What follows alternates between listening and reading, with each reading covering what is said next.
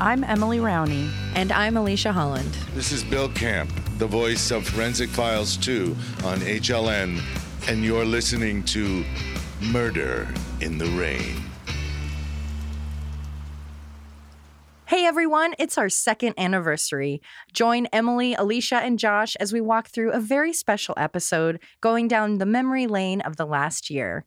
We'll share updates on episodes, talk about audience response, and get pumped for all the exciting things coming up in the next year. Enjoy!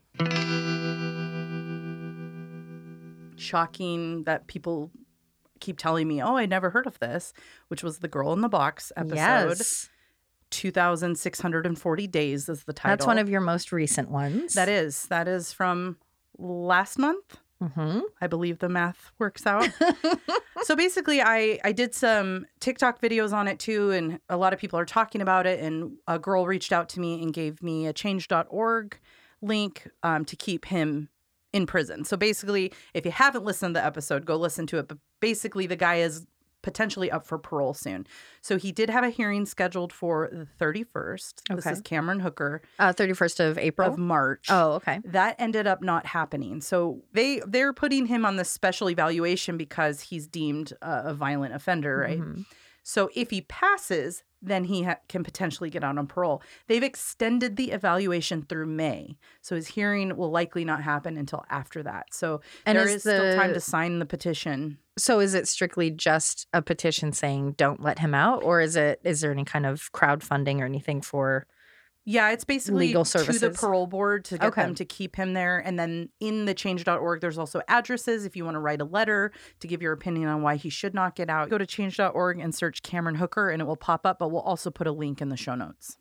After last year's anniversary, my first episode was Crater and Blue, which was one of my first, I think, vignettes where I told multiple Mhm. stories, which was really enjoyable.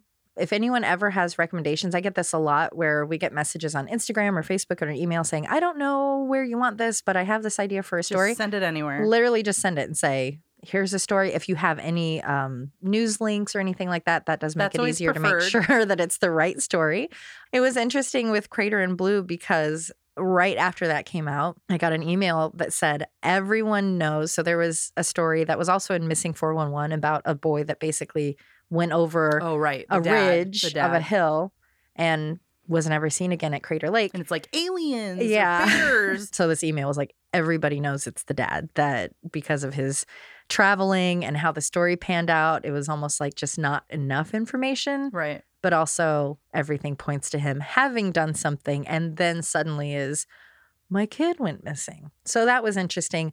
Also now that it's been a year i feel more comfortable talking about it. So we had a gentleman on that talked about working at crater lake.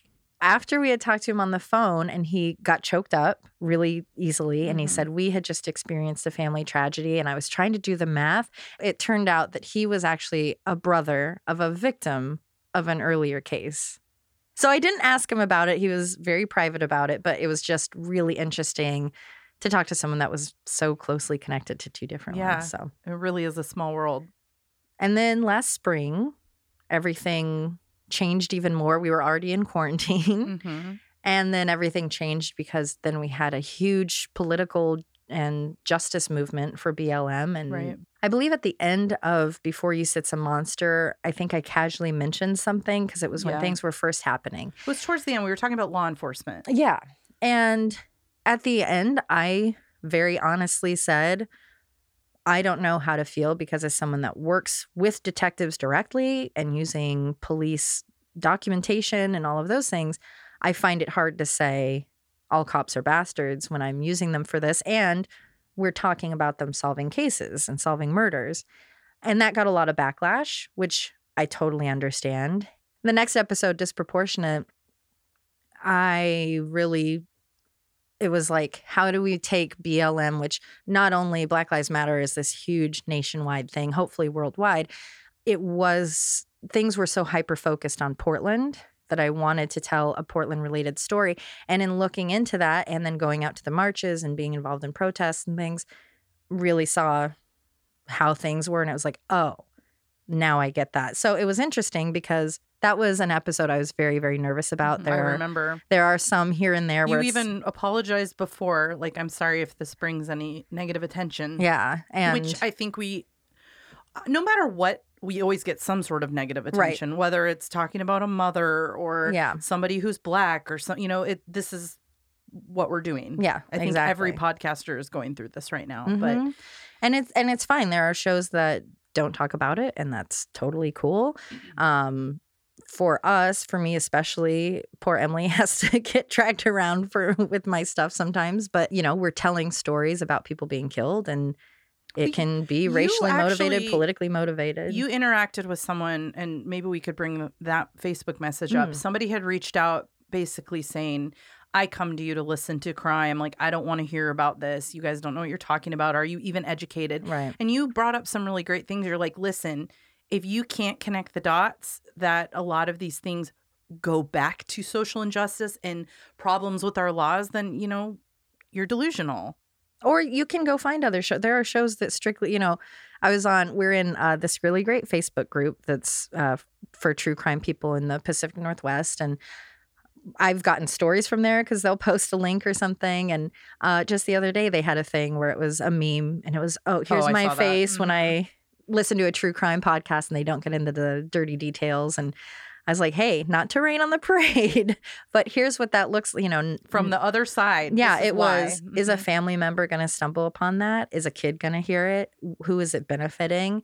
Am I going to sleep at night knowing I made money off of that? Is it serving a purpose? No one wants you to be the next sword and scale too. And hey, I'm sorry if you like sword and scale, more power to you. Right. I used to listen to it pretty religiously, but he crosses the line, and Yeah. a lot of episodes made me feel really gross and sad for those families. Mhm, And put yourself in that position for a minute. mhm. There is a line, and sometimes it's hard. Especially, I I am one that I admit I do to an extent like hearing all of the gory details. Oh, I do too. and I do too. It's sometimes hard to rein it back a bit, but Mhm. so I get the meme as a true crime fan. absolutely. But now being a podcaster and realizing you may interact with that person's family. Mhm. Um, you know, look at the Kersey case, like engaging with her family member who's Right. actively looking for her.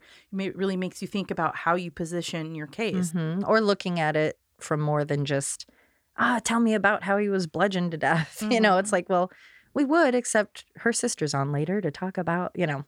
Yeah. So it is important. It's Well, something. we're, I'm sorry, we do have personalities, and sometimes they are abrasive and a little questionable. Yeah. We're not always going to and be also, it's great. it's very clear when I think it's your case. You say it. It's very clearly ironic. It's Yeah. Very clearly not a serious. You're like, Like, hey, guys, enjoy dig in to this." this tasty meal. No. yeah, it's. Bye. It, it's reminding you, like, hey, this is dark.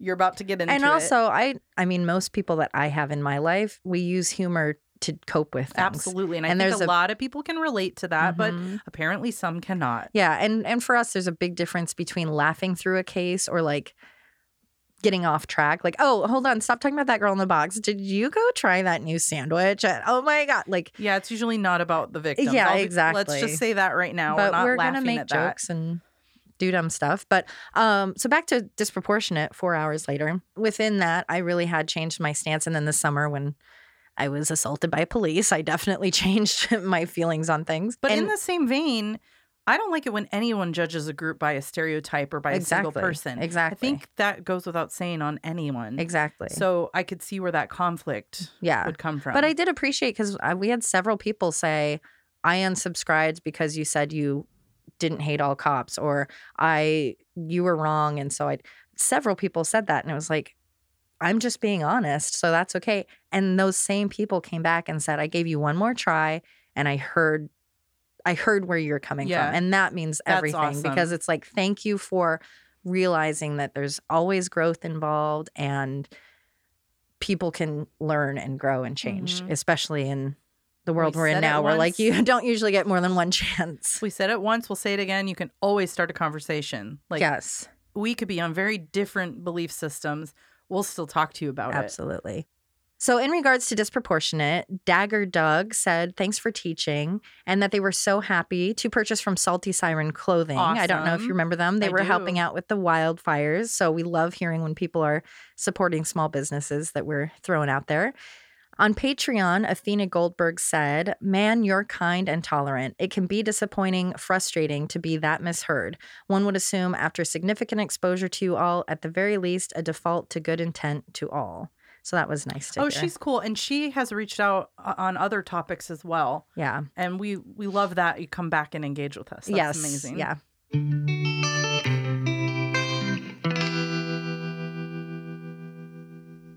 In regards to that episode, Aaron's girlfriend actually did reach out to us on Instagram.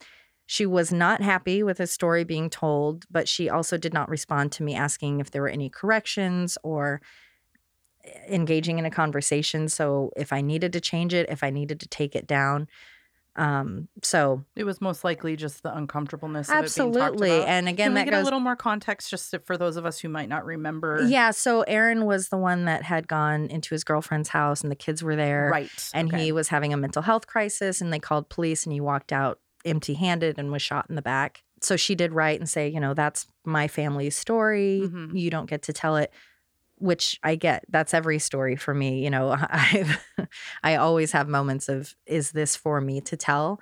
So I I totally understand that. And if anyone that was friends with Aaron or is his family, if there was anything wrong, I, I would love to hear any corrections that need to be made. And I appreciate anyone reaching out in regards to that.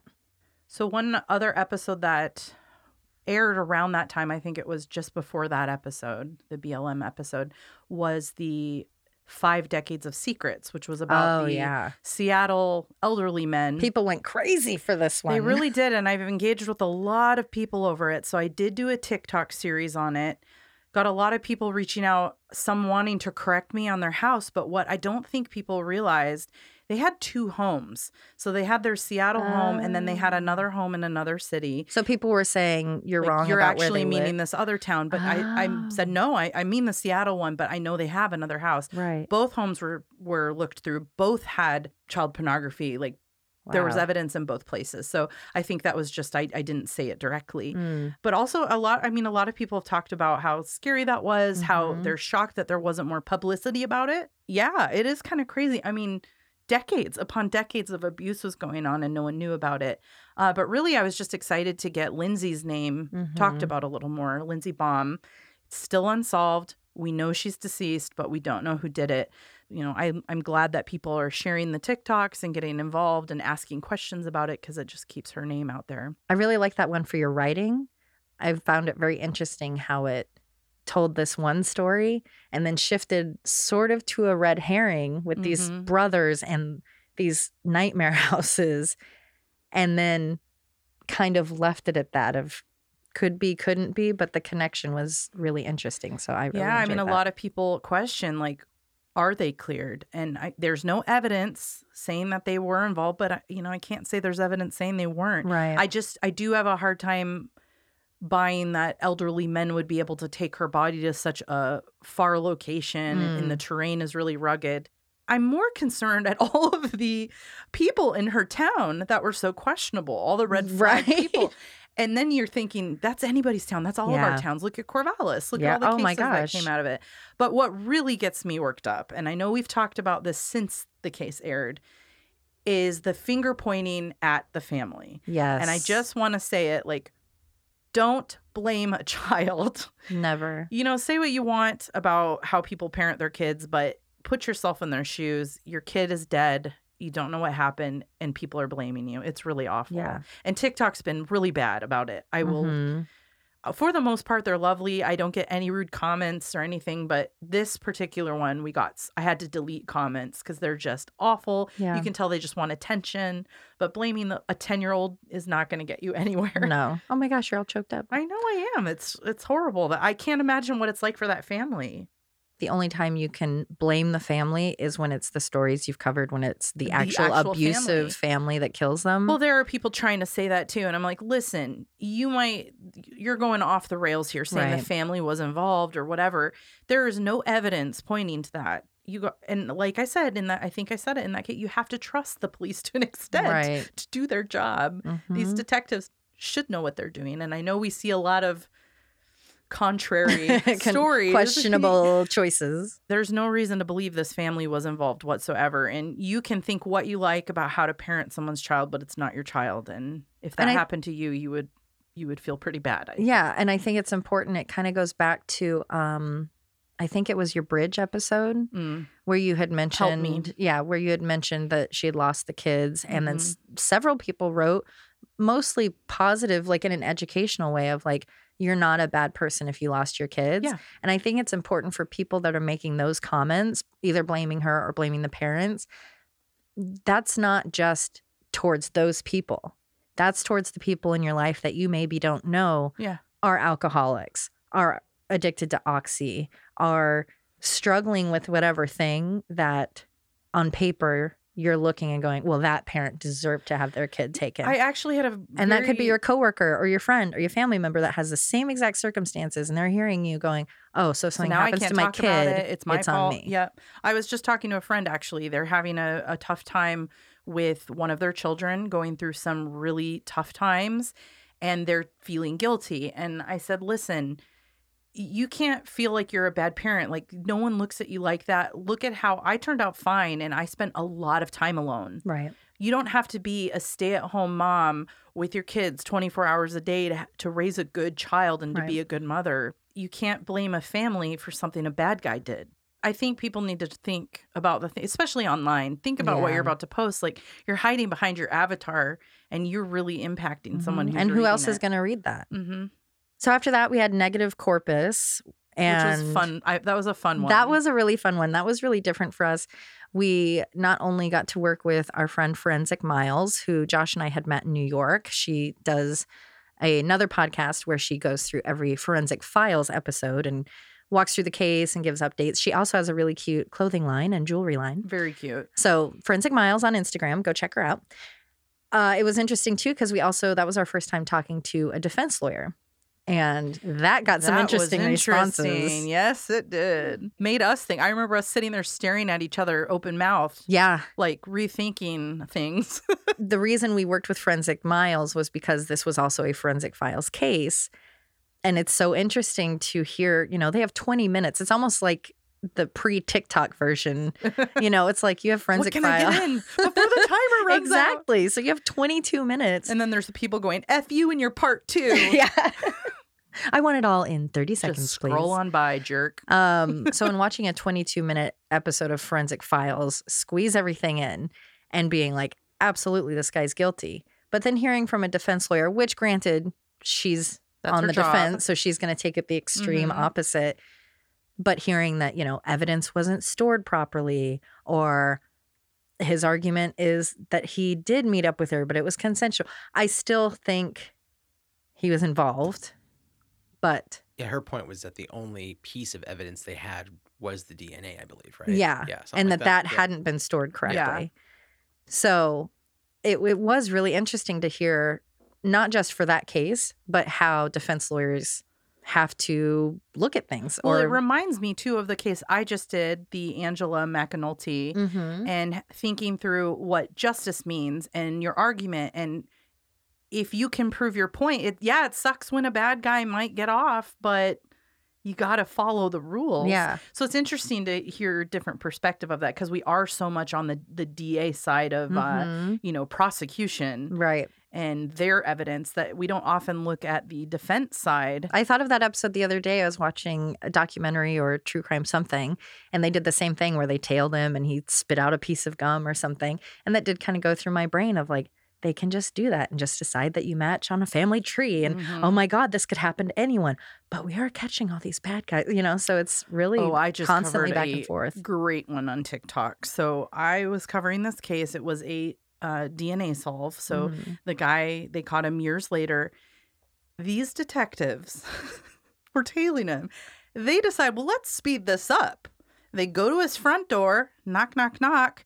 We got some new flavors of gum. You want to try it? no. Yeah, freaking market research at its finest. He chews the gum And spits it into the thing. and they go spit it in the cup, and then he's like, "You want my DNA? No, I will not spit in that cup." So they had to give up. They abandoned. They're like, "Worth a shot." So they end up getting a cigarette butt. This is from one of my Patreon episodes, by the way. Wow.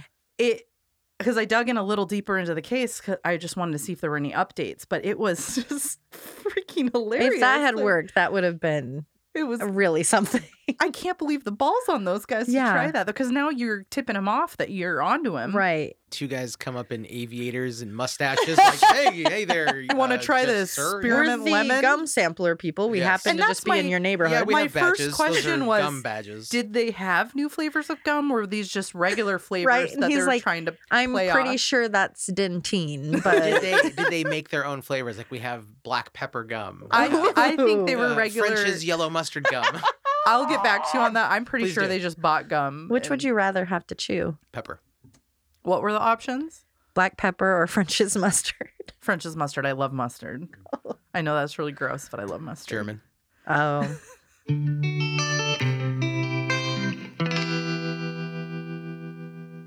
So another big one of the cases around that time was the wallowing episode of the mhm. Shelly Knotek. that one people were It's a uh, it's one of our to. it's one of our largest cases for sure. yeah, and our- comments and messages and sharing. It's just shocking. It's Yeah. shocking that she got away with something for so long. And, And I felt like most people that I saw, most messages, sorry, um, were people going, "This was X number of miles from my house." Yes. I saw that over and over. That was my neighborhood. that's that was the in number my one county. comment on any episode or any case I do on TikTok. They're like, "Holy shit, that's my street! Like I live on that Right. road," and they had no idea. There's the girl in the box case, which is huge. It was huge in the '80s.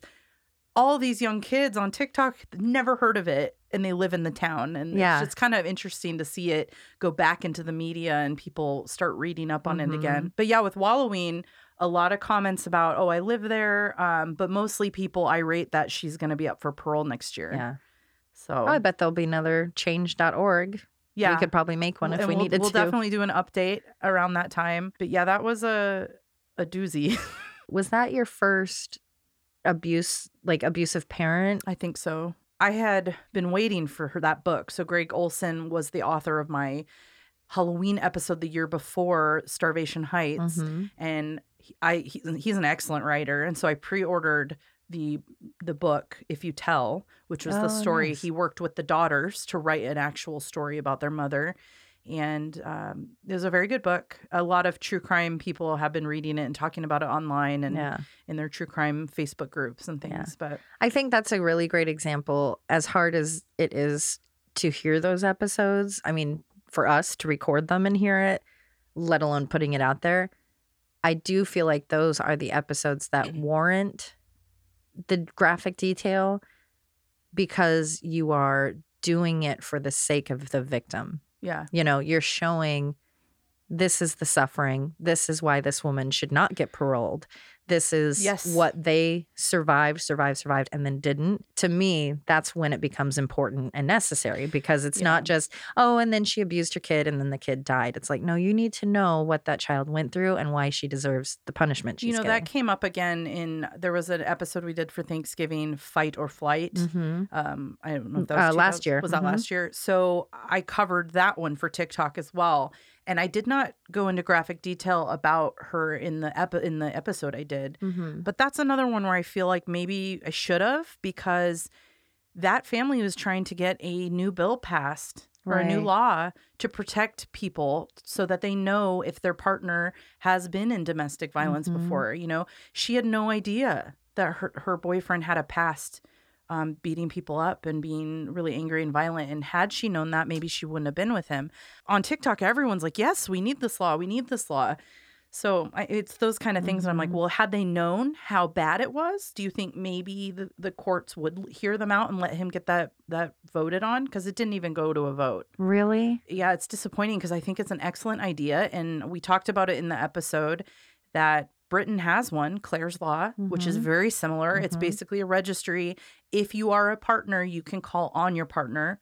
You can't like Oh, announce it on social media, but if you find out they they have a violent past, you know it. You know, That's it's the same concept. We have a predator registry for pedophiles. You Mhm. know, it's Yeah. same kind of well, not sorry, not pedophiles, but sexual. sexual. What is the word I'm looking for? Offenders. Offender. Sexual offenders. Yeah, not pedophiles, but people who've actually offended. Yeah. Um, it's the same concept. So then we had Tell Everyone on This Train I Love Them and Non Unanimous. Those were two of mine back to back. And once again, lots of angry reviews. Rude. it's been really cool in the last year. Demetria Hester, the queen that tells him from the stand, Your mama should have swallowed you. She's very involved in the Black Lives Matter movement and uh, direct action and everything, you know, just community focused out here in Portland.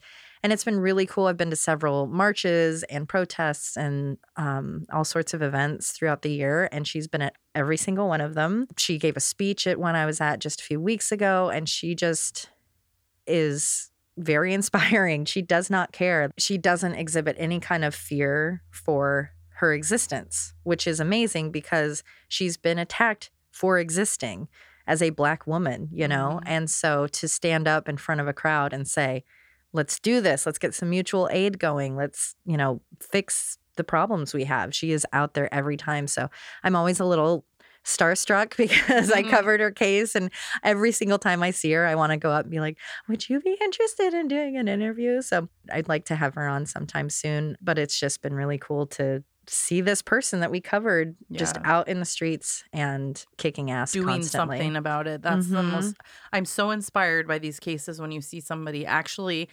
dedicating their life to doing something Yes. about it. Yes. So my next episode was complicit, the Karly Sheehan abu- abuse case, Mhm. and what's been very interesting about this one, I don't have any updates on the mother or anything, but I get so many messages about people that knew her, Hmm. people that interacted with her. We had one listener say uh, she was on the prowl looking for her next male victim, like like- almost like a like a black widow.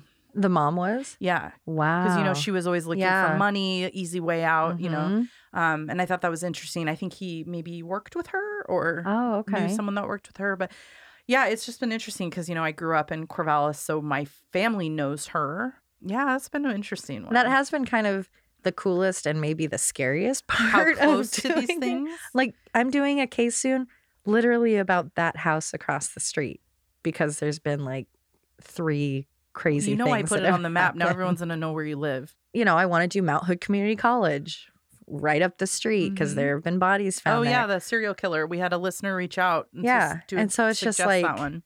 it, it has been eye opening, not because, oh, I thought everything's so perfect where I live or anything like that, but No, you just go through life not really l- looking too deeply at it. Yeah, or you hear the news and you don't compile it all at once, Uh-huh. you know, and here we're compiling saying, oh, well, this Wait a half a mile from my the actual map, house. The map blows my mind because I'm Yeah. like, wow, yeah. we have just started. Yeah. when we move from where we live, we can put old pins and be like, that's how close this stuff was to us. Isn't that freaky? then I had The Institution, which I really enjoyed because it's old timey crimey and I love mental health stuff. And I constantly think about the little boy Mm-hmm. that came through the water pipes In the as chunks. yeah, I'm very tempted to write a horror movie about it that like he has to help they're gonna solve his murder or something. All of the best horror movies have a little piece of something that really happened. Is Yeah. what I've been learning. yeah. So that one definitely stuck with me. And just always thinking anytime I see old fashioned treatment on anything, whether it's an actual old movie or something based, you know, maybe 50, 60 years ago, it's Yep. like, oh my God. So I enjoyed finding the I'll covering that photographer that, took photos of that yeah. hospital that I was able to find. I'm like, this is great. Yeah. that's my favorite cover of all of our yes, that one was very cool. Yeah, shout out to Emily. She does all the website work. She does all the merch work. She does all of the map work. She does all of the book work. She does all the financial I love work. that map. I love that map. Emily's the type A and very organized, so she gets things done. So if you've liked our covers or our website or anything to do with us, tell Emily you love her. Thanks. I really like doing the wicked part of me, which was a vignette of my own of sure death was. penalty Mhm. cases. We actually did have a listener reach out, which I only saw this morning. So I was scrambling to go through all because you know you handle all the social media stuff. Right. I was scrambling to go through messages. I I did catch a few that we didn't respond to, so I responded. Oh gosh. today. Oh good. Um, but I saw one that uh, a guy in Seattle suggested one of the cases I covered in that one. I'm like, Oh, boy, that's do I wish I saw this before. I would have reached out to you. But I enjoyed that one. I think it's really interesting to look at some of these older death penalty cases and kind of dissect what happened. And that particular one, two of the guys wanted to die, which Mhm. was an interesting perspective. yeah, I enjoy. Obviously, I like controversy. Mhm. And I really like when you dive into controversial subjects because I feel like you and I talk how I think how most people do, where it's it's we can just say this isn't black and white. This is yeah. a lot to consider. And of course you would want a monster to be gone, but what does that really mean in the justice system? So Yep. having those tricky conversations, my hope with those is that maybe it makes someone think differently or maybe it gives someone something to say if they're in that kind of argument to be like, "Oh, I hadn't thought of that that way or I hadn't heard that statistic or yeah.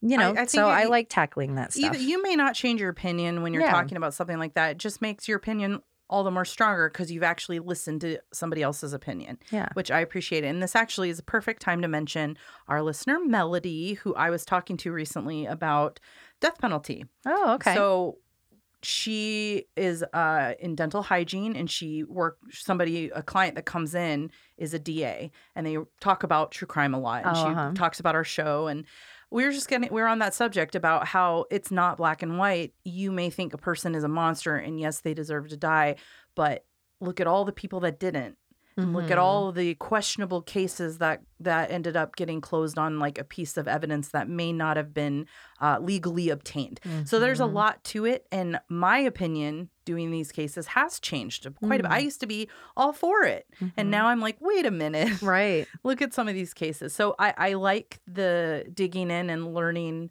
uh how your own perspective can change with a little bit more knowledge and and just talking about it not everything has to be so black and white and Mhm. doesn't have to be you're a snowflake Right.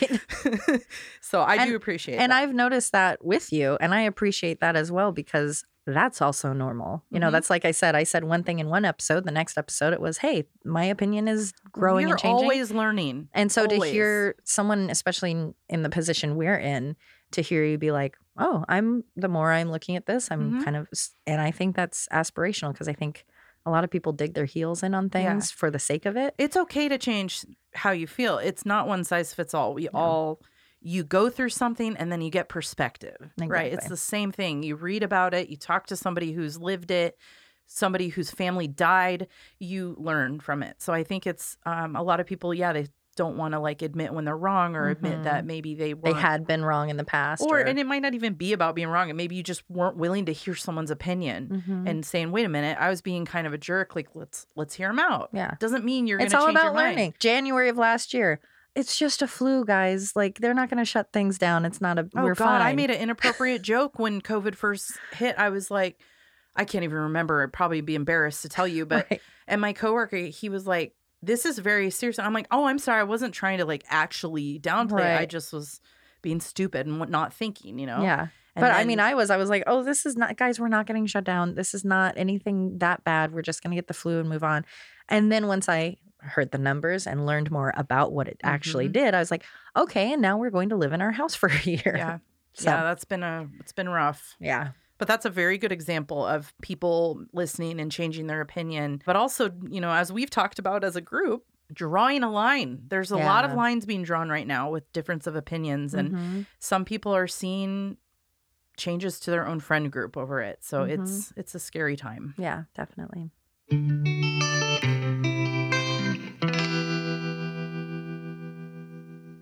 Then I had the Fallen Leaves episode, which talked about um, some houseless folks in Seattle that had been murdered. And I spoke with Anitra Freeman, who is an advocate for uh, the homeless and works with different groups up there. And she herself had been homeless. And we had the best time talking. She was an absolute delight. And I had this question of everyone I had been hearing was saying houseless versus homeless because the point is you have a home wherever you are. That When- is your home whether you have a house or whether you not. have a house or not. And she was just so upfront, and it really kind of took my head out of my own uh, politically correct ass because she said, basically, we don't give a crap. Just help us out. Say hello. I laughed us- at that. I have to say because you were very diligent about saying houseless and writing it, and I was going, and I didn't really get the con. I had never heard of it. Right, I'd never heard right. that term. And then when she said that, I just laughed so hard. Yeah. Because you do, you want to be, as a podcaster, we don't want to piss off someone for the sake of doing it or on accident. We don't want to like do something because of our Right. our total which is very Portland of us. I don't want to say something because I'm like uneducated on it, right? So we do our best to like get educated on it and use the right terminology. So I had to laugh at that because we take ourselves a little too seriously. and that's and that's what's great about our fan base too. It's like our fan base knows, yeah, you say sex worker, and yeah, you say this, which can get a little intense sometimes because it's If you if I slip or and say something. if I, I I did this once, I was telling a case from the perspective of the 80s when it was called a Oh, prostitute uh-huh. rather than in my new terminology, and it came across like you're not Oh. recognizing the term. And I'm like, actually, I was just like living in the 80s Yeah. for the moment, and so you know, I do try to be careful about Yeah. that. But we apologize, we learn, we move on, we don't do it again, right? Mhm. But I think that was such a good point that she made where it's like you can be cute with your I'm so I'm But, so like, advanced with my vocabulary. so I say houseless, but I also don't hand you money. You know how she was talking like, oh, we get these people that are oh, they're so progressive and all this, and then they move into the neighborhood and like, ooh, get them out of here. Yeah. You know, so it was really like, yeah, what is what is the the action versus words kind yeah. of a thing. It's so like, that what was, does that word matter if you're not, or if you're helping us? We don't care what you call us. Yeah, exactly. exactly. And it was like, oh yeah, duh. Yeah, um, actually, we got a, a message, a Facebook message from someone who had applied for housing through YWCA, and she was just like, "Thank you for talking about this and like lessening the stigma and making me real." Like, I think she was saying, "Oh, I listened to this and then I finally finished my application because it's like oh, everyone goes through shit, yes. and we should be supporting each other. especially now i mean every there are so many people like on the brink Yeah. So that was one message we hadn't responded to. oh my god then i I- absolutely did not see it and I let her know like thank you for this this means everything That that's is what so we're cool. trying to do and uh, I want to update on what you're doing now so Yeah. hopefully she'll respond that is really cool oh Yeah. that makes my heart happy ice cold the Morin case Mhm. got a lot of attention as well this was the elderly couple uh, that were murdered in Washington Unfortunately, I never did get the interviews that I was seeking. I- Yeah. I think maybe they were interested, but just not really wanting to go live in the past after such a difficult time of being Mhm. accused of things. So, yeah um, that's that's cool with that. I'm glad that we got some attention on that case, just to kind of say, hey, things can get solved. yeah Um, here's why you should speak up, even if you're wrong. Uh, I just really enjoyed that case a lot. And it was a very intriguing episode Mm. you know you're following it through and was it this guy and everyone's involved and The whole town that one kind of to know. like got under my skin a little of everybody knew And there was like, so much people evidence. had eyewitness reports Yeah. that they weren't sharing That's a that is a movie right there. Like, yeah the town knows. hmm Why is no one doing anything? Yeah. So it, it it's eye opening, um, Mhm. but also incredibly sad. And then just to see the stigma of being a possible suspect and how that impacts someone's life, and then someone who came forward late with information, but not as late as the media would have made you think. That's what I learned from talking to him is he's like, no, no, no, no, no. I came forward much sooner than they're saying in all of those uh, articles and that episode of, I can't remember what it was now, but he Mhm. was on an episode. He said, I felt a little burned by that. yeah And I'm like, yeah. And that's why I wanted to talk to him because I'm like, you can say what you want. We won't edit it. Again, it's like reliving a really horrible part of your life isn't appealing to everyone. Mhm. So I understand. Well, that's a really good point too of in doing this and watching the news and stuff and really having a grain of salt. I'm doing a case right now. I'm hoping to be a multi-part case in the summer. Teaser teaser.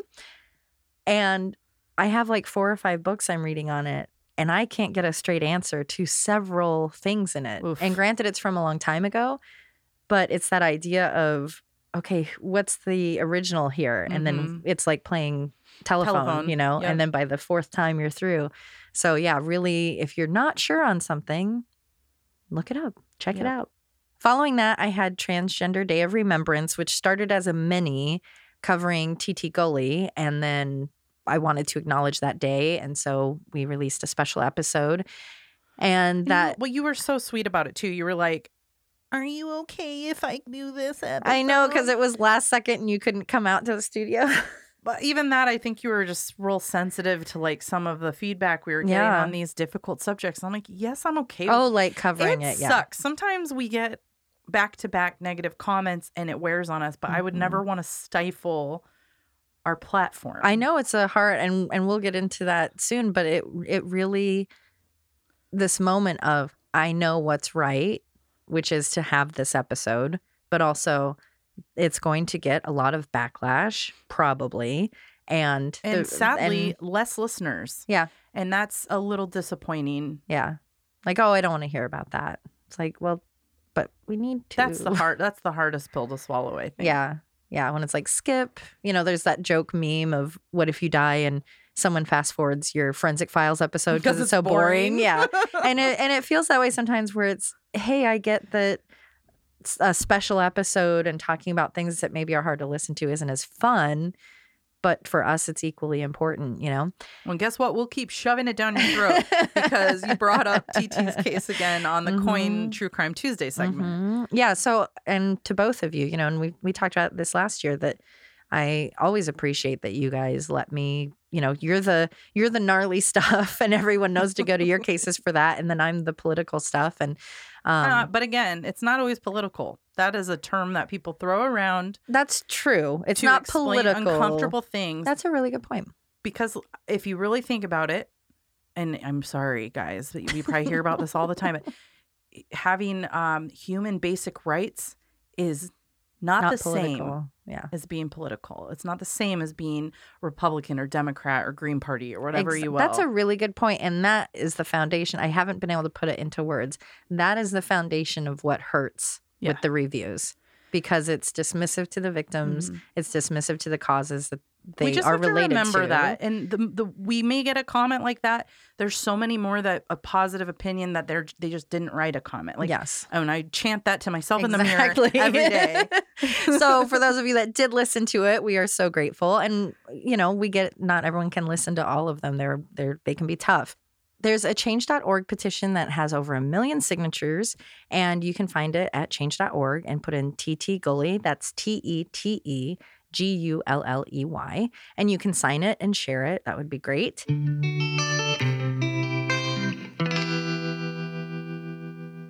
So one of my episodes that I felt like had the most social engagement was Uncle Joe. Mm-hmm. It was also my very first major viral video on Mhm. TikTok. It's currently sitting at 2.1 million views. Ooh, humble brag. I'm just excited because I mean, people forget like we still haven't found one of the girls. One of them it's not officially solved. So mm-hmm. keeping that out there and people from his town going, I had no idea. No idea there was a serial killer here. So it's been really interesting because there's been a lot of talk about Rima Traxler's family setup.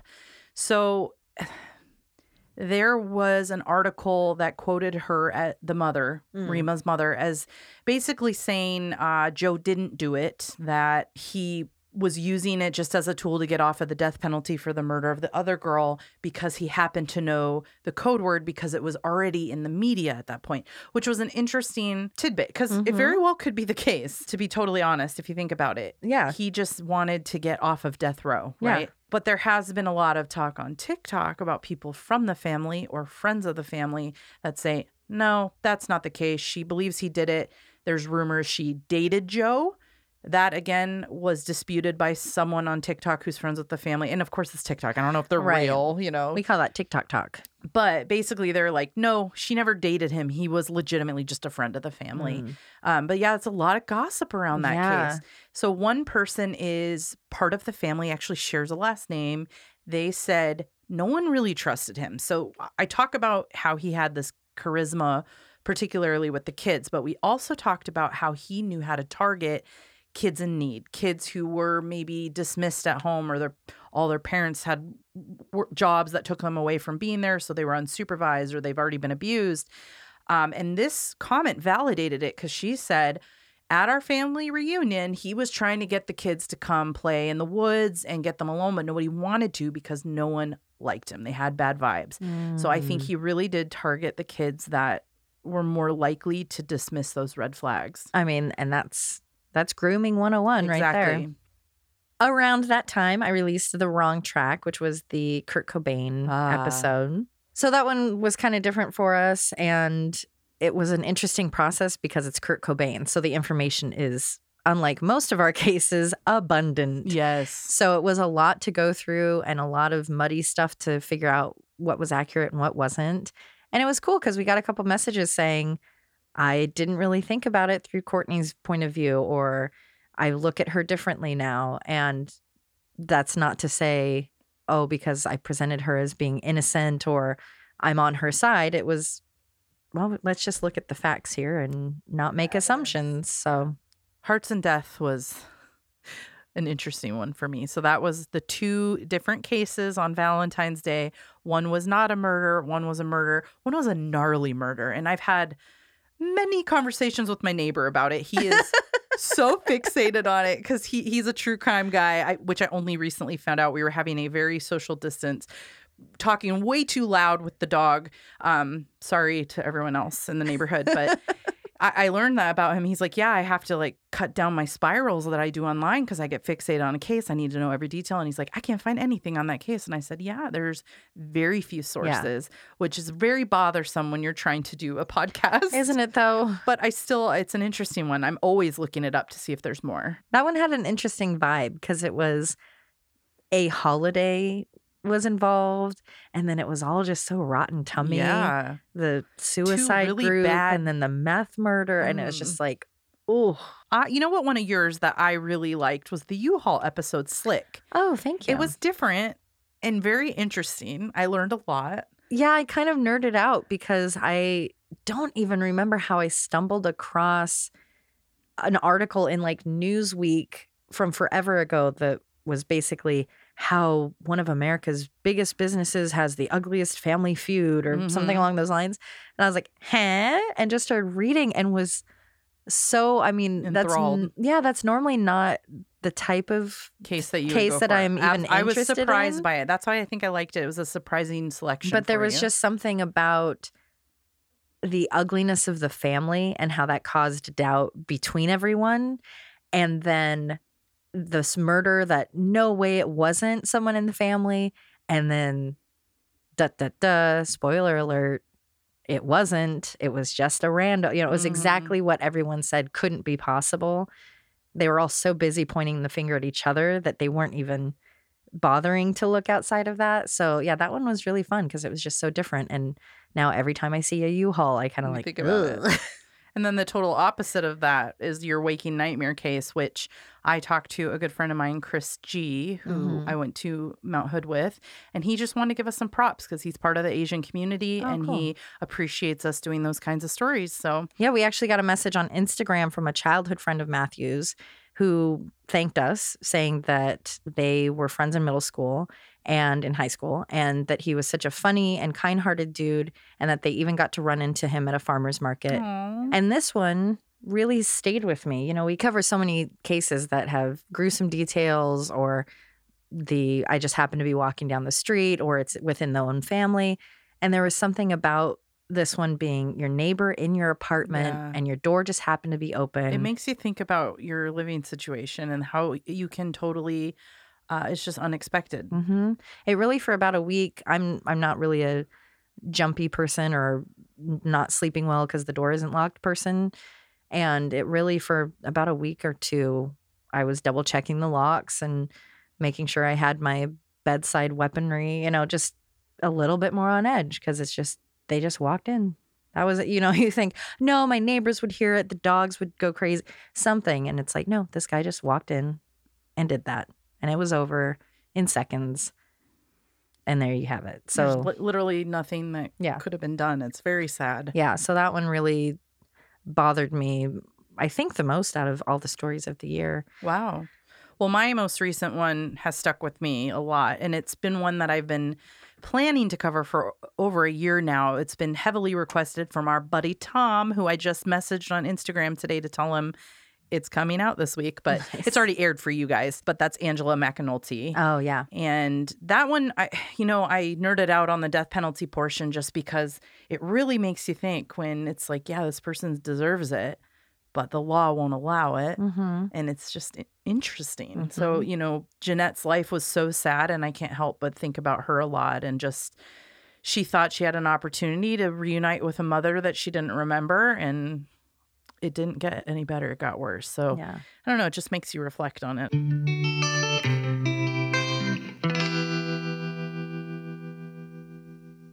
And as you may know, dear listener, we have a very glamorous Patreon, Glamorous. exotic. I wear eyelashes on every episode. You can't see them, but I'm wearing them and nothing else.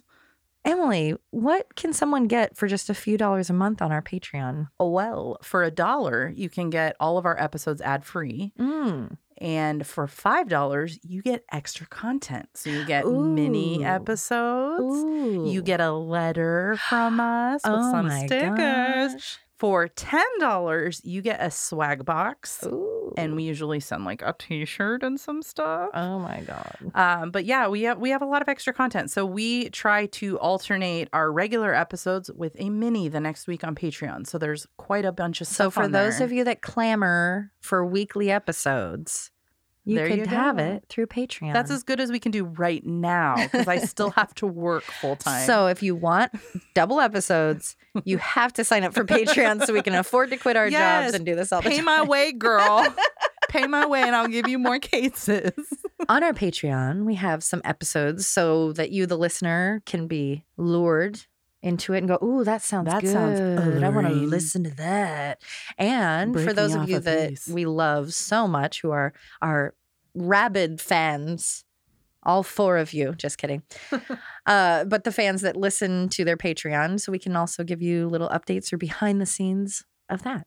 My most recent episode was Safe Haven, which was about providing spaces for babies that would otherwise maybe be abandoned and a murder case that was being brought because of that exact scenario, because of DNA, like Mm. 25 years later. Does that allure you?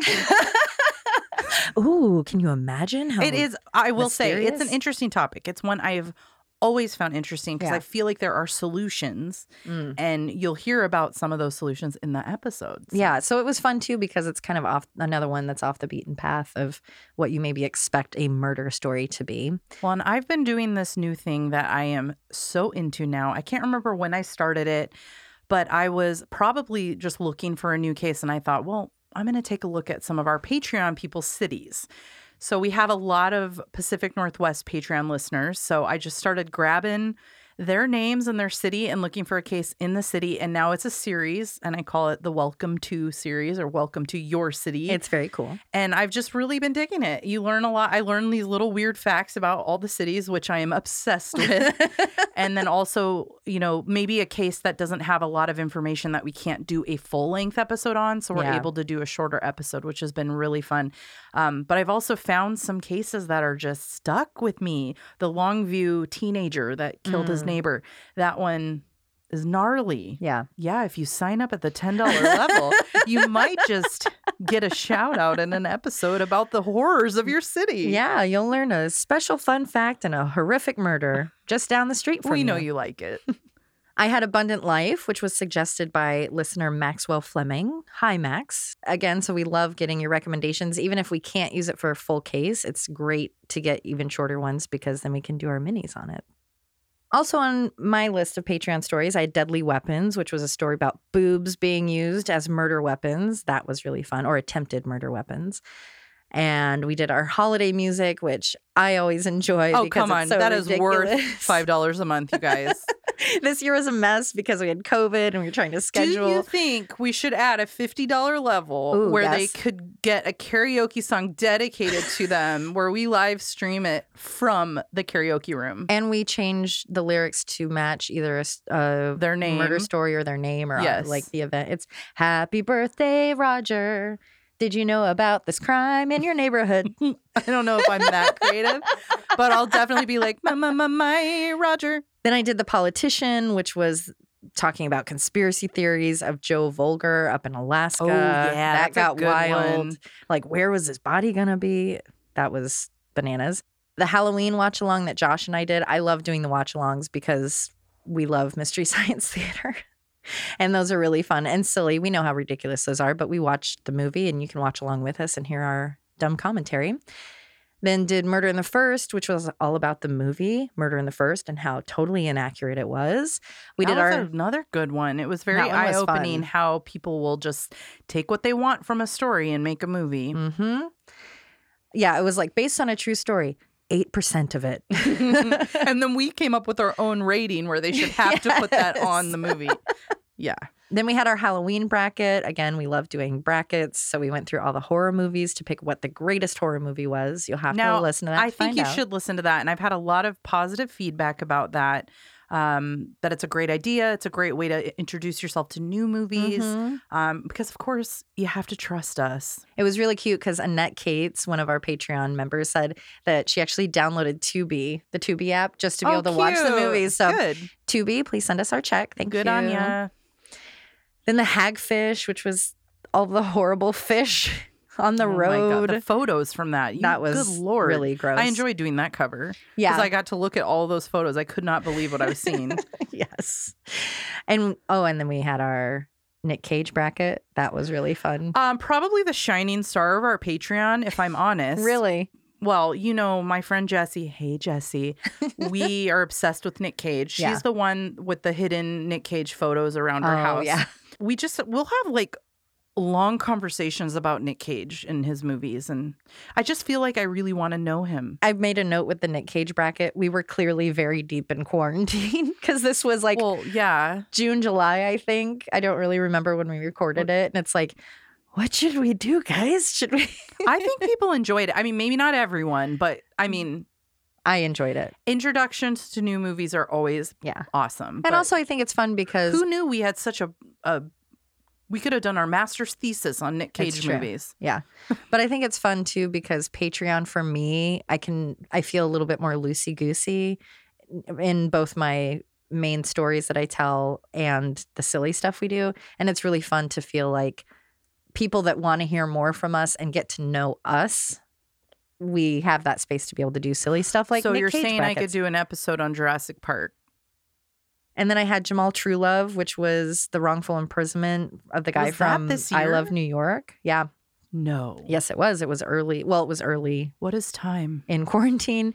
And that was, I was already talking about Kamala Harris, and she wasn't even, you know, a VP option yet, and talking about her history as a prosecutor and not letting people out of jail. So that was kind of interesting to dig into that before she became our vice president.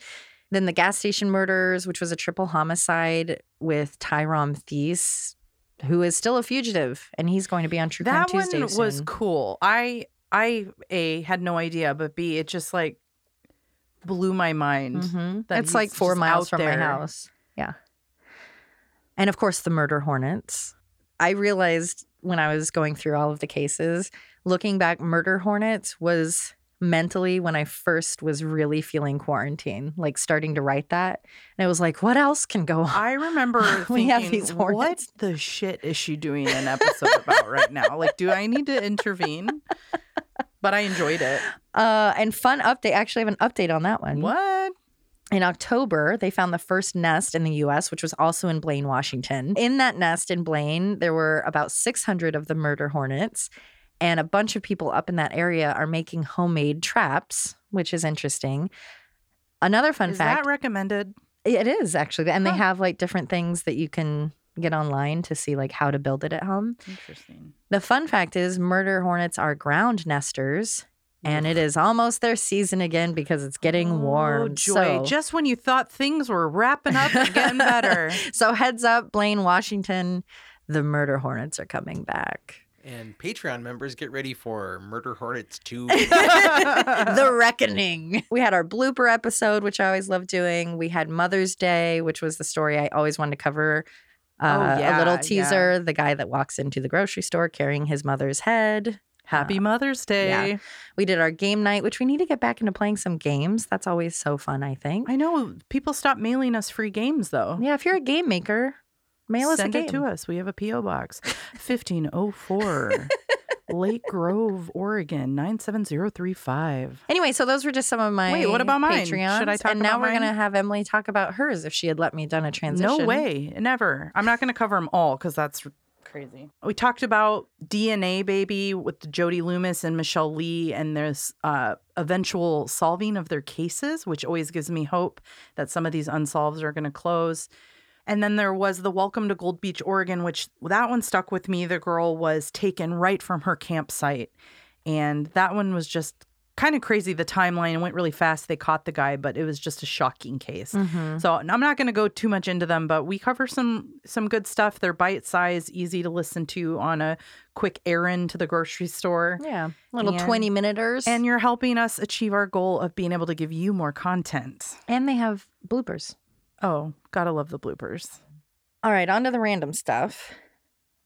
I was happy we got to do Silver Disobedience for, I mean, our queen, CJ Smith. Oh yeah, Siege. Siege, we love CJ uh, from day one. She's been a supporter, I always love- commenting. sh- They do a group listen with her family in the kitchen, and I love it. Me too. And anyway, so hello to CJ and the family. And it was really cool because she had, she's part of this group, Silver Disobedience, which is about aging like a badass. And, and she sent us this hat. So we got to participate. So that's the kind of stuff where it's like, if we can support you and your cause at all, we're happy to do it And it it. was fun during quarantine to be able to like still engage with each other. yeah, it's like, oh yeah, there are other human beings. That's pretty cool.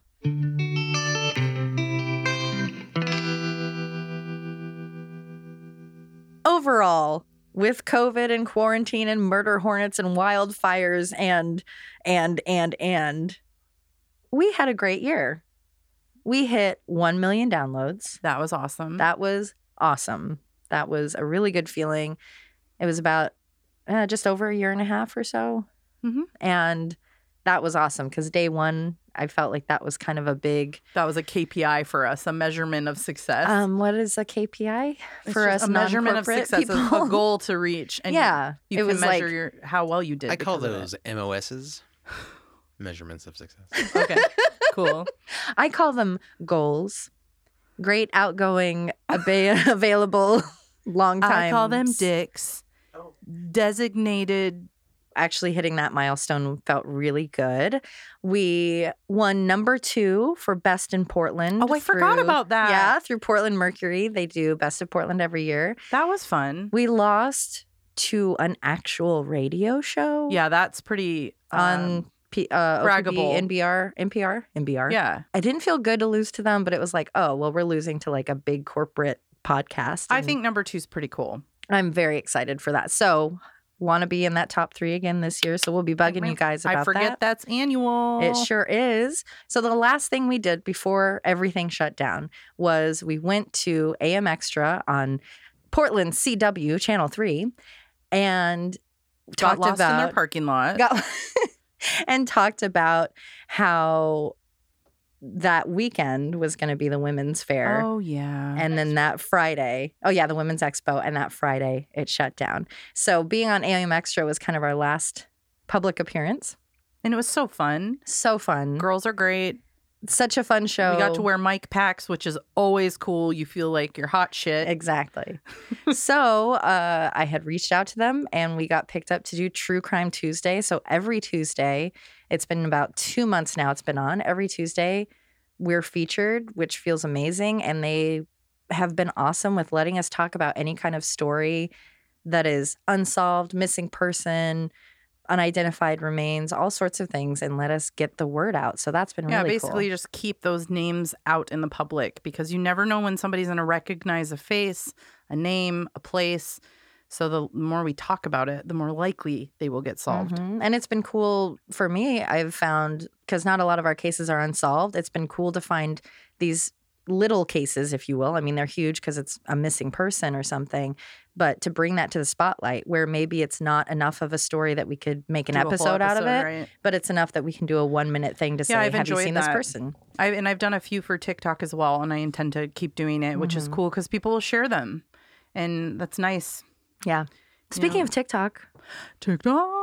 Emily's obsessed. In case you can't tell, I mean, what else is there to do in quarantine? Everyone found their thing, right? Some people knit. it's true. I have, you know, friends who weight lift, friends who, you know, you started another podcast, people doing stuff. And so I, you know, was like, well, I'm going to watch it because everyone's talking about it. Mhm. And then uh, I did a couple of videos, wasn't really committing. And then I spoke to a friend and she said, you should like do it. hmm People will watch it. And so I've stuck to a schedule and got videos out and it's doing really well. And it's, It's how us- well is it? How many friends do you have there on the old TikTok? M at M Murder in the Rain. I think I'm in the 140,000s right now. And a couple of the videos have gone viral and gotten a lot of attention. And I've gotten some mean comments, which makes me feel like, yeah, I'm doing something right. And You've also had some very creepy comments. yes, I have. But, you know, those are to be expected on the internet. Um, but what has. Let's hear some examples. no I want to bathe in your bathwater. drink. Oh, I want to drink your bath. Does anyone bathwater. want to like do anything to your feet? Oh, they haven't I seen your haven't feet. had a feet You comment, and they yet. look real nasty right now. really? You know what's You have to surprising though is I've had two cases where they're like, "Why do you look exactly like the victim?" And one of them I started looking at, and I go, "Whoa, we do look alike," because it's that just like generic features. But I had the same shape of glasses on, and it was so fun. And the hair color is the same.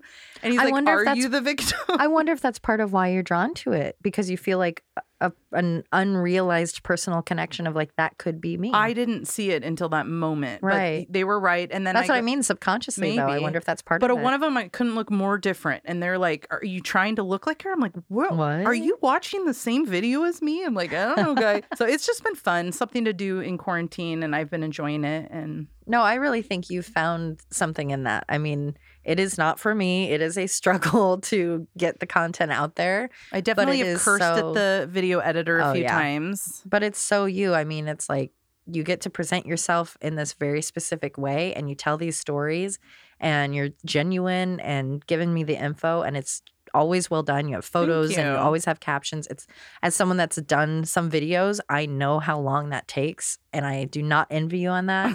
So It gets faster as you go, but I'm glad that you're being recognized for the work you're putting into Thank that and what it is because it is fun. really good. I don't, I don't, I'm not a TikToker, but I always check your stuff. Well, and now I feel like I'm connecting with people. So I've I've been taking case suggestions because the nice thing about TikTok is I'm not pigeonholing myself Mhm. into the Pacific Northwest. So um, every suggestion I get, I actually write down. For those of you who may follow me on TikTok, I write them all down. I have a very long notes list on my iPhone, and I've been knocking them out, going through them, and it's been cool because I recently had a video go viral on what they call Native Talk because I covered a girl, a missing um, Indigenous woman from Manitoba, Mm. and people are just happy that her name is out there and that it's getting attention and they're sharing it and Yeah. commenting on it. Um, and that's Jen- Jennifer Catcheway. She's from Manitoba. She went missing on her 18th birthday. Ugh. And it's a very sad one. Um, the last people she w- was seen with were her uncle and cousin.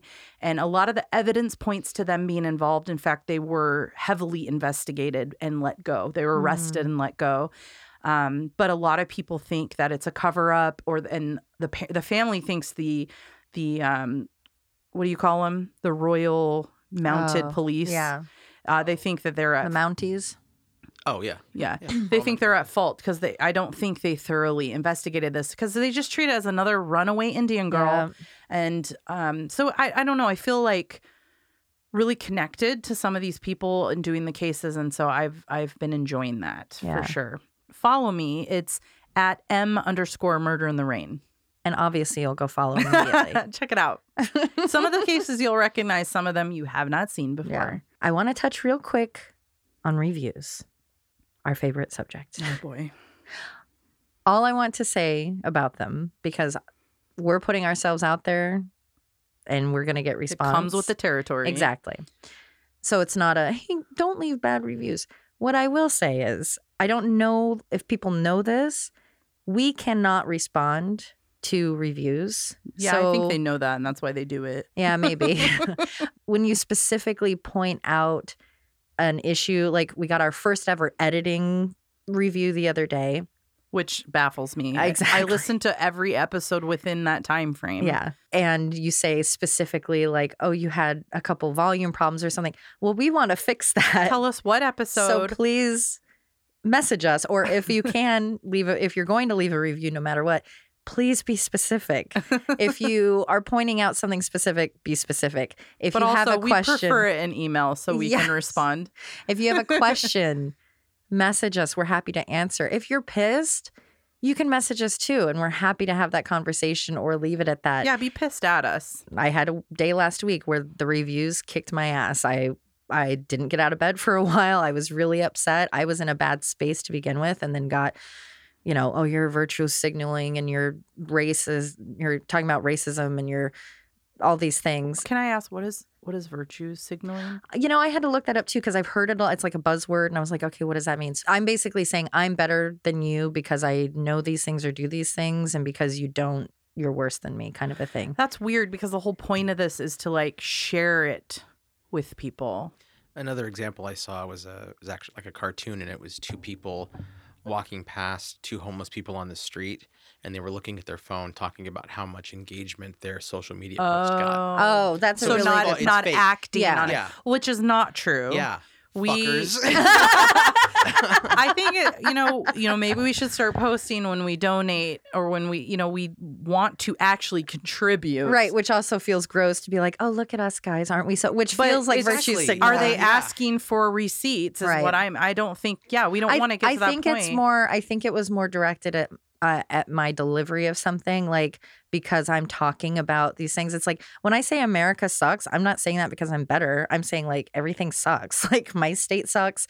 I need to do better. Like it, it's it's not that. So I'm still learning what that means, and if I come off that way, I want to work on it. But you know, it's a lot of stuff, and that's stuff I've been looking at all year. Of like you know, you get told that you're doing something performative because, you know, you post something about being out. I posted about after my incident with the cops. It started conversations with people in my life that I think they didn't have anywhere else to ask. You know, to Mhm. say why why do you feel that way towards the cops or why Right. did that happen or what actually happened or what did you do that warranted that? So it's kind of like sometimes you have to do the performative stuff to engage with people and then you build and learn and do all that stuff and Yeah, uh, speaking of performative, just the fact that you, uh, just in talking twice in this episode, have said I have been to protests. I feel very sure that someone's gonna be like that you're being performative about going to Right. fucking protests because you just ha- you're just. I mean, it's part of the story, but it's true. right. But I I mean, we share the good It's so and the bad. Yeah. I that's that's we're hope you're listening because you want to hear about it, but it's not. It's never I'm better than you or Mm-mm. it's let's talk about it because somebody out there may not know, somebody out there may know better, and they may have Mhm. more information for us. Mhm. Um, it's really just information sharing. So Yeah. it's it sucks when we can't get our point across in the way we intended, but we're always receptive to learning how to get it better. Absolutely. Absolutely. Yeah, definitely. That's a really good way to put that. I'm on fire today. Yeah, you really are. I think it's your crotch.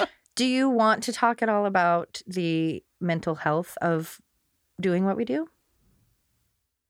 Yeah, we can touch on that. I don't think I healthily process things sometimes. Me too. um, I cry a lot. Oh my I've gosh, there she almost goes. cried a few times today. yeah. Blech.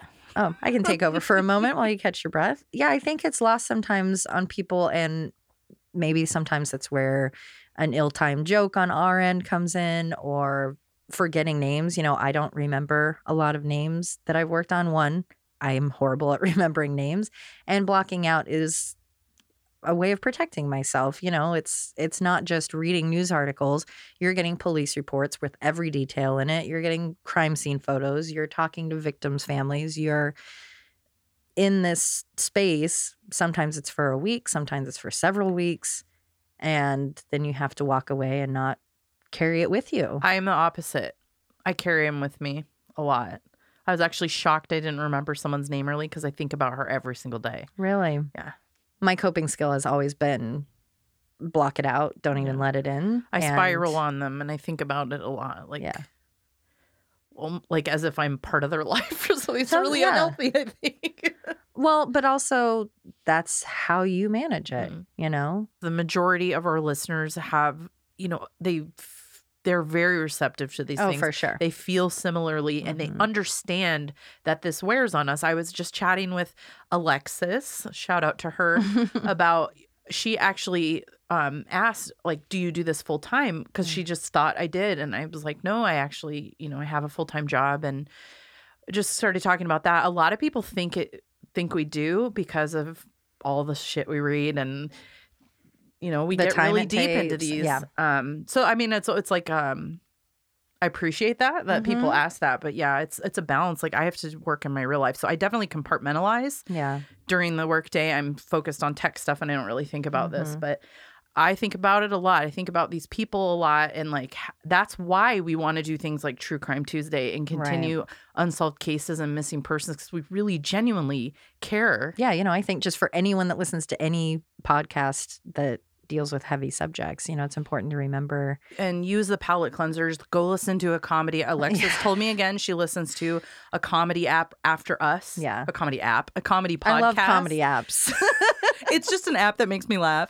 Um, it's no, a she- really funny mozzarella She stick. was saying she listens to us and then she listens to this comedy one to get her mind off of it because it is dark. And I think, Yeah. you know, know your own boundaries. If you binge listen, binge watch true crime, that's cool. I'm like that too. But I think everyone has a different boundary of you got to go like walk outside. yeah, checking in on yourself to be like, have I been watching nine hours about JonBenét? I Yeah. should go for a walk. But it is a, it's a great time to talk about that because I think mental health is an impact everyone's kind of Mhm. realizing, oh, it may not have affected me before, but now I'm feeling it. I Mhm. miss my friends. I miss going to the gym or doing these things. And we're slowly getting back into regular life. And now there's a lot of anxiety around that. Mhm. Like, how am I going to go from this new life I've had into my old one? And it's not going to be the same. And it's just, you know, we got to talk about it. It's okay to talk about it. and checking in with each other and also check in with yourself. Are you listening to too much stuff? Is that adding to your anxiety? Are you finding those things that, Mhm. you know, like you said, a palate cleanser? Speaking of, if you're looking for a hilarious podcast, there's a brand new one called Always Be My Sisters, hosted Shameless by plug. Alicia Holland of Murder in the Rain, where she covers extensively every episode of Golden Girls, talks to experts in the field, covers plot whoopsies, all sorts of good things. And Josh is there too. So I would suggest, Oh, boy. as a mental health professional, Listening no longer. it. Listen to Murder in the Rain, then always be my sisters. Th- you know, and you'll feel much better. Interesting, though. We should talk about what do we do outside of this? What do you listen Yeah. to anything, any podcasts? No, you know, I don't listen to podcasts. I know. I just wanted everyone else to know. I wanted you all to know what a shame she is. just kidding. I'm sorry, I'm too busy creating to oh just oh my listen. Gosh. I don't listen to podcasts. Um, I've well, I've been reading a lot on that case that I'm doing. Which is shocking. I know that I'm reading. It's crazy. I didn't know you Um, knew how.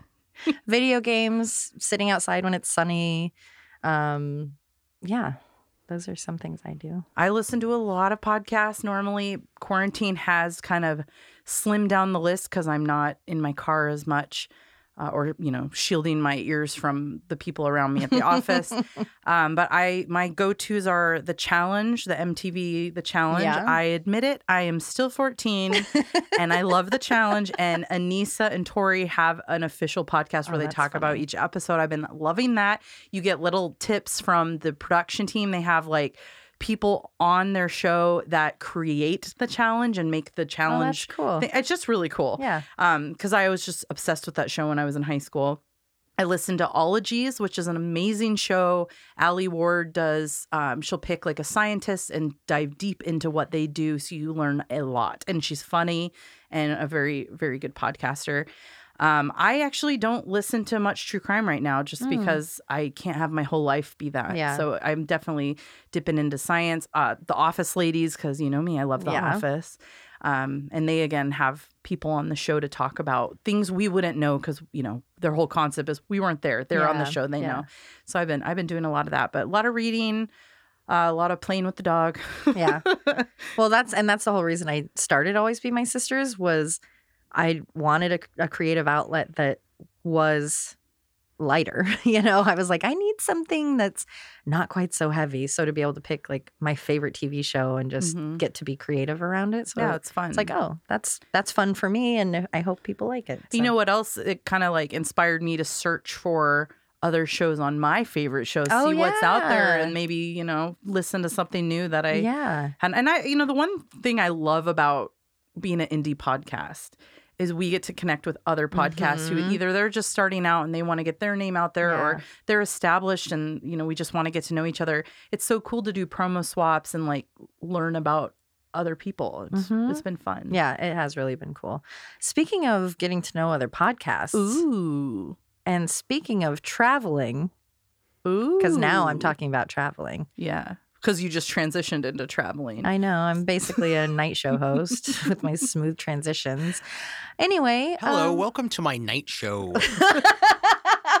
where I talk It's- about smooth transitions. it's the night show. Your night With- show should be called Smooth Transitions. Oh, Yes. smooth transitions. And I never actually get one. Mm-mm. Very between two ferns. Speaking of meeting other podcasts, could you imagine what if we got to meet all sorts of other podcasts and we got to meet fans of our like show? who? Like True Crime Garage? Yes. like Generation Why? yes. Like Morbidology? Yes. What if we could meet them all in one place? I'd say send me a ticket. I want to go. a ticket to Crime Con UK this September. I all of a sudden lost the music to their country song anthem. What are they called? Their country song. I wanted to just start singing it, and I totally Oh yeah, forgot that's the it. president. I dun, dun, dun, dun. I oh don't oh know my what it is. god! England. I'm a Yankee Doodle dandy. What? England. Yeah, I don't know. I lost it. oh, ticket to Crime Con UK. Woo! Big Ben. Show me that clock. London calling from the. Huh? Yeah, That Len- sound cool? yeah, that was really good. I almost recognized what song that was. I don't know. Have you ever wanted to see the English Channel?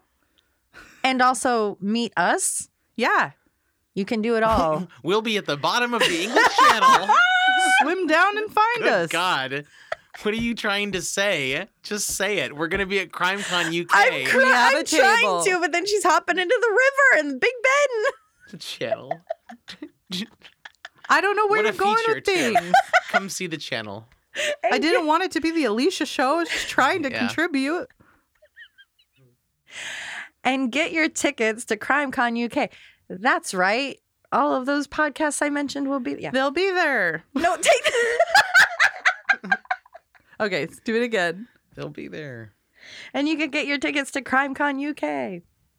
Wait, was that you doing it? Yeah, because I'm going to use the other Oh, okay. Yes, and we get to finally meet all the podcasts we listen to. I'm really excited about it. That's right. Everyone that Emily just listed, including ourselves, we're going to be at CrimeCon UK, which is September 25th and, And 26th. 26th. And it's the very first one in the UK, so it's very exciting. They're putting a lot of effort into it. Should be a very good time. Yeah. And I mean, we all are desperate to travel right now, so you might as well go to the UK in And September. I mean, come on, crumpets, tea, Henry VIII, Vaccinations. Stonehenge. Come on, guys, make a trip out of it. It's gonna be fun. Yeah. So get your tickets now at www.crimecon.co.uk. And if you enter the code RAIN, R A I N, you'll get 10% off of your tickets. woohoo. And we will sign whatever body part you want. Just kidding. Oh. But I've always wanted to be asked. Oh, yeah. Free t shirt to the first body autograph that's asked for. Oh, we will. Yes, we can No. commit to that. You have to give us a free T-shirt. No, Oh. we will give you a free t shirt with the boobs cut out like Regina George on Mean Girls Perfect. if you ask us to sign your body. Just kidding. But that would be funny. And for the first time ever, a dream of mine came true. We got our first fan art. And she provided. She knocked it out of the park. Jennifer, right? I, I believe her name is Jennifer.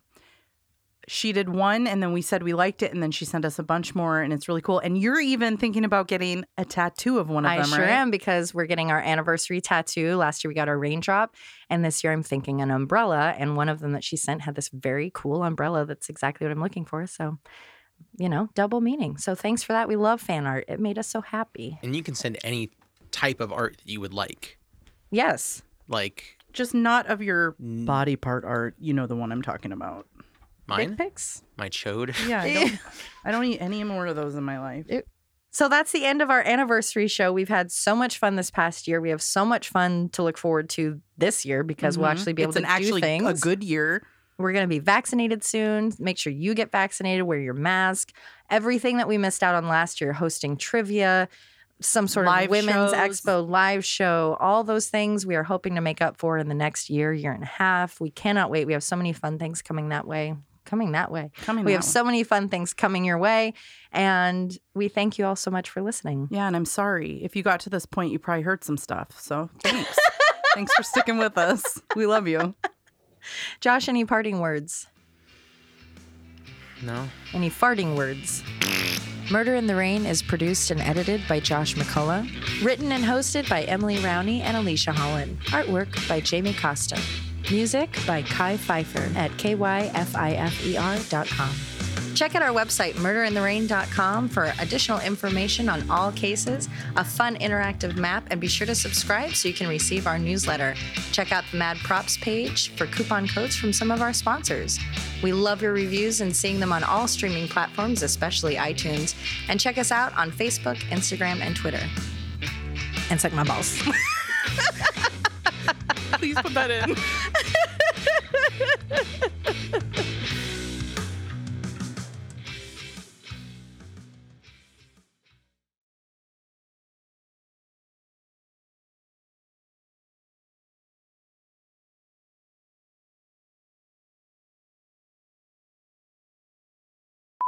The order?